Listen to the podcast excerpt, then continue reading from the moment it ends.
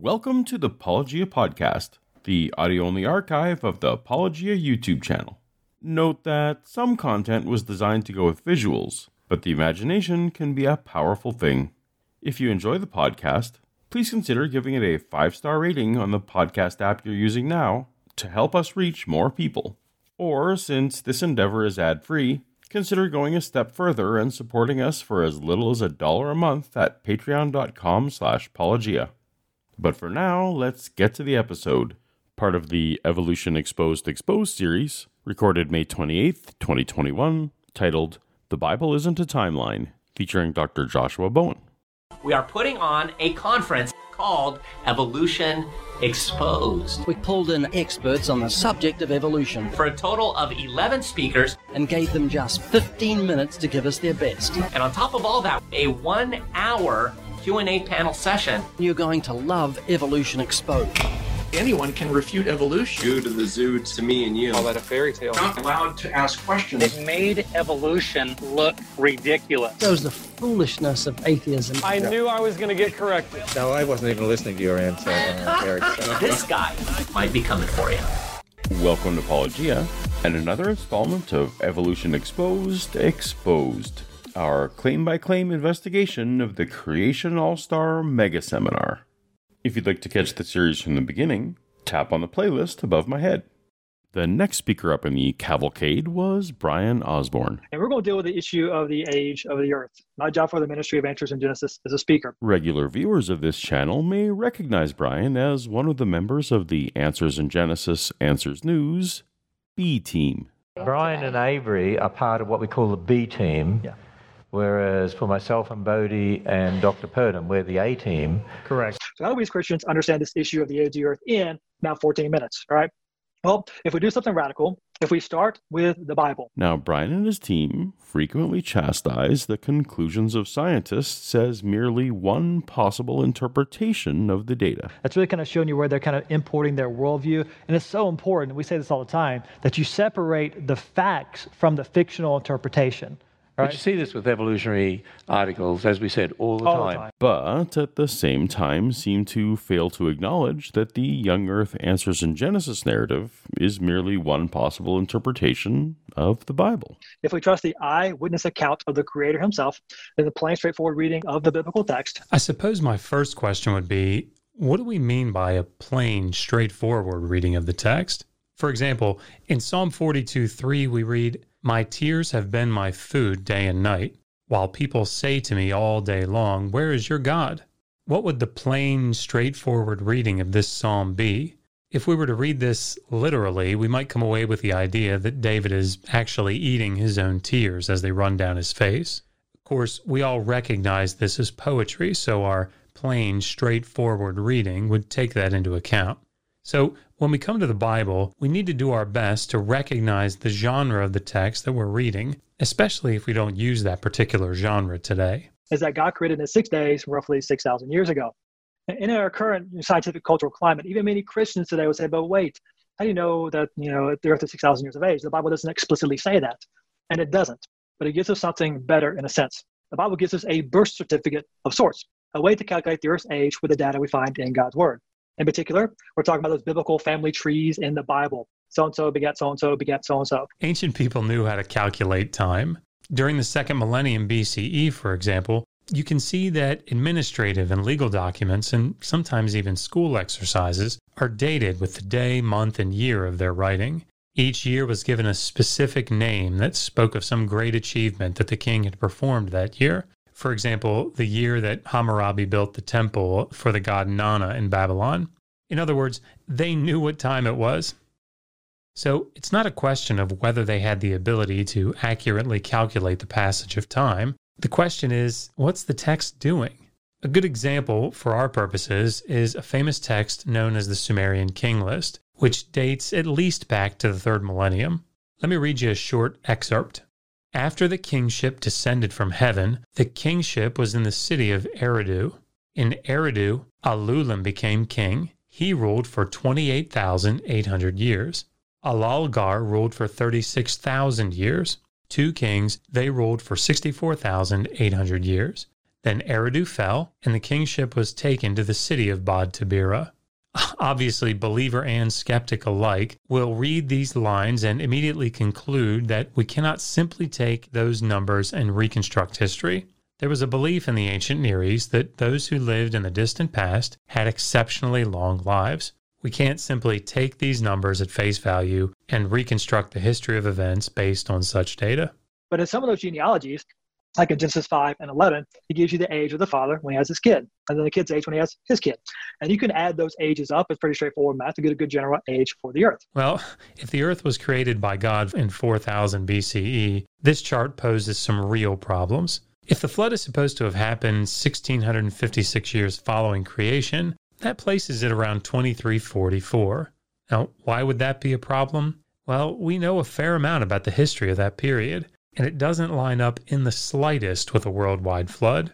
During the first half of the third millennium, and this is just in Mesopotamia, we have actual physical documentation concerning things like conflicts between individual city states, complete with administrative records and royal inscriptions. The most famous is perhaps the border conflict between the cities of Umma and Lagash in southern Mesopotamia, which is between the years 2350 and 2340. After years of conflict, a ruler named Lugal-Zaggisi came to power, but he was quickly ousted by the famous king Sargon of Akkad, who founded the old Akkadian Empire in the second half of the 24th century. In other words, at the time that the worldwide flood, according to this chart, was sweeping over the earth, Lugal-Zaggisi was reigning and would soon be overthrown by Sargon, who established the first empire in the region.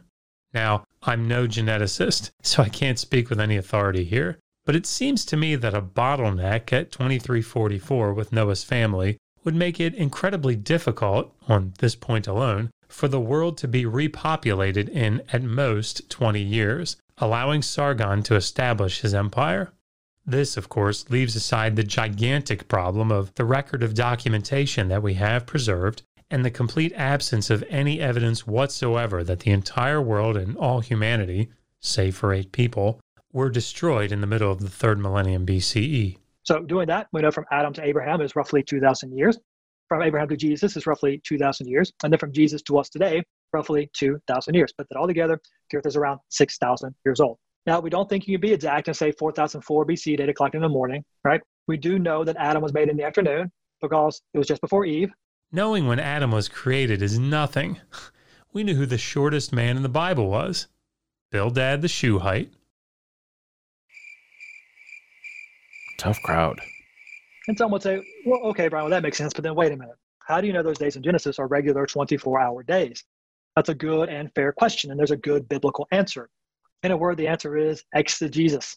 And this is how we're supposed to read the Bible exegetically. This means to read out of. It means you read a text in its context because context determines meaning, common function language. I could not agree more. Whenever you're dealing with the text of the Bible, proper exegesis is critical. You have to understand the passage in question in its wider context. Unfortunately, this can easily move from exegesis to harmonization, which is taking other verses and passages that are outside of the context of the original passage and using them to reinterpret what the original passage says.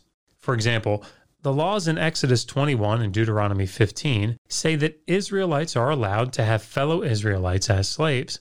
However, when you get to Leviticus 25, you find out that the law no longer allows Israelites to enslave fellow Israelites. Now, how do you handle such a contradiction? If you see these passages as reworkings and later developments of one another by different writers, then there is no problem. However, if they were all written by Moses, the common fundamentalist view, then they must all somehow agree. Thus, interpreters will often try to harmonize the passages, looking for ways to make it both allowable and illegal to own Israelite slaves.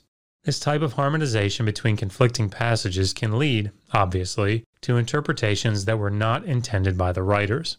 Then, what does the word day, its Hebrew equivalent, which is yom, what does it mean in the context of Genesis chapter 1? Because the word day does have multiple meanings. Quick example in this one sentence Back in my father's day, it took 10 days to drive across America during the day. You see day three different times, one sentence, means something different each time it's used, and you know it does based on the context, right? Context determines meaning. So here's the question When does the context in the Old Testament always demand that we understand the word day is a literal 24 hour day. Well, guys, anytime we see any one of these contextual clues, it's always a literal 24 hour day. Genesis 1, verse 5, first day of creation, the darkness he called night, so the evening and the morning were the first day. That's about as clear as it can get, isn't it, for being honest? Notice for every day of creation evening, morning, number, day, evening, morning, number, day, evening, morning, number, day. It's literally contextual overkill. I agree that Genesis 1 is speaking of regular days rather than extended or indefinite long periods of time. Of course, I think that this is far more problematic for a strictly literal or scientific interpretation of the text. It should be clear that the reason so many Christians have wrestled with the meaning of day in this passage is due to what we know about the history and development of the world. How can Genesis 1 be an accurate representation of what transpired in history on this understanding if we know that the earth took billions of years to come to its current state? Plus, there are lots of really good Hebrew words that mean an indefinite period of time that God could have used if that's what he wanted to say. He used none of those. He used the word day based on the context, 24 hour day. The text is really, really clear. Look, there's no question that the Old Testament is a complicated group of texts it can be difficult for Christian and skeptic alike to get a clear understanding of the different genres that appear in its pages.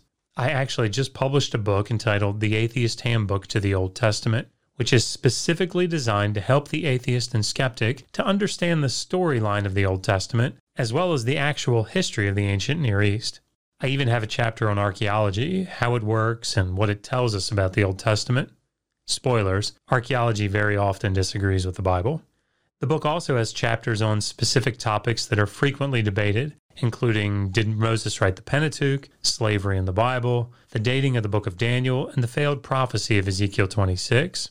I hope that it will be a useful resource for debates and discussions on the Old Testament between atheists and Christians. The book comes out today, so whether you're a believer or a non believer, get your copy of the Atheist Handbook to the Old Testament now, just like I have, and we'll be using it as a valuable resource for years and many videos to come. And speaking of videos to come, next time on Evolution Exposed Exposed, Bryan will be delving straight into the heart of the matter. If we can't trust what Genesis 1 clearly says, why trust John 3:16?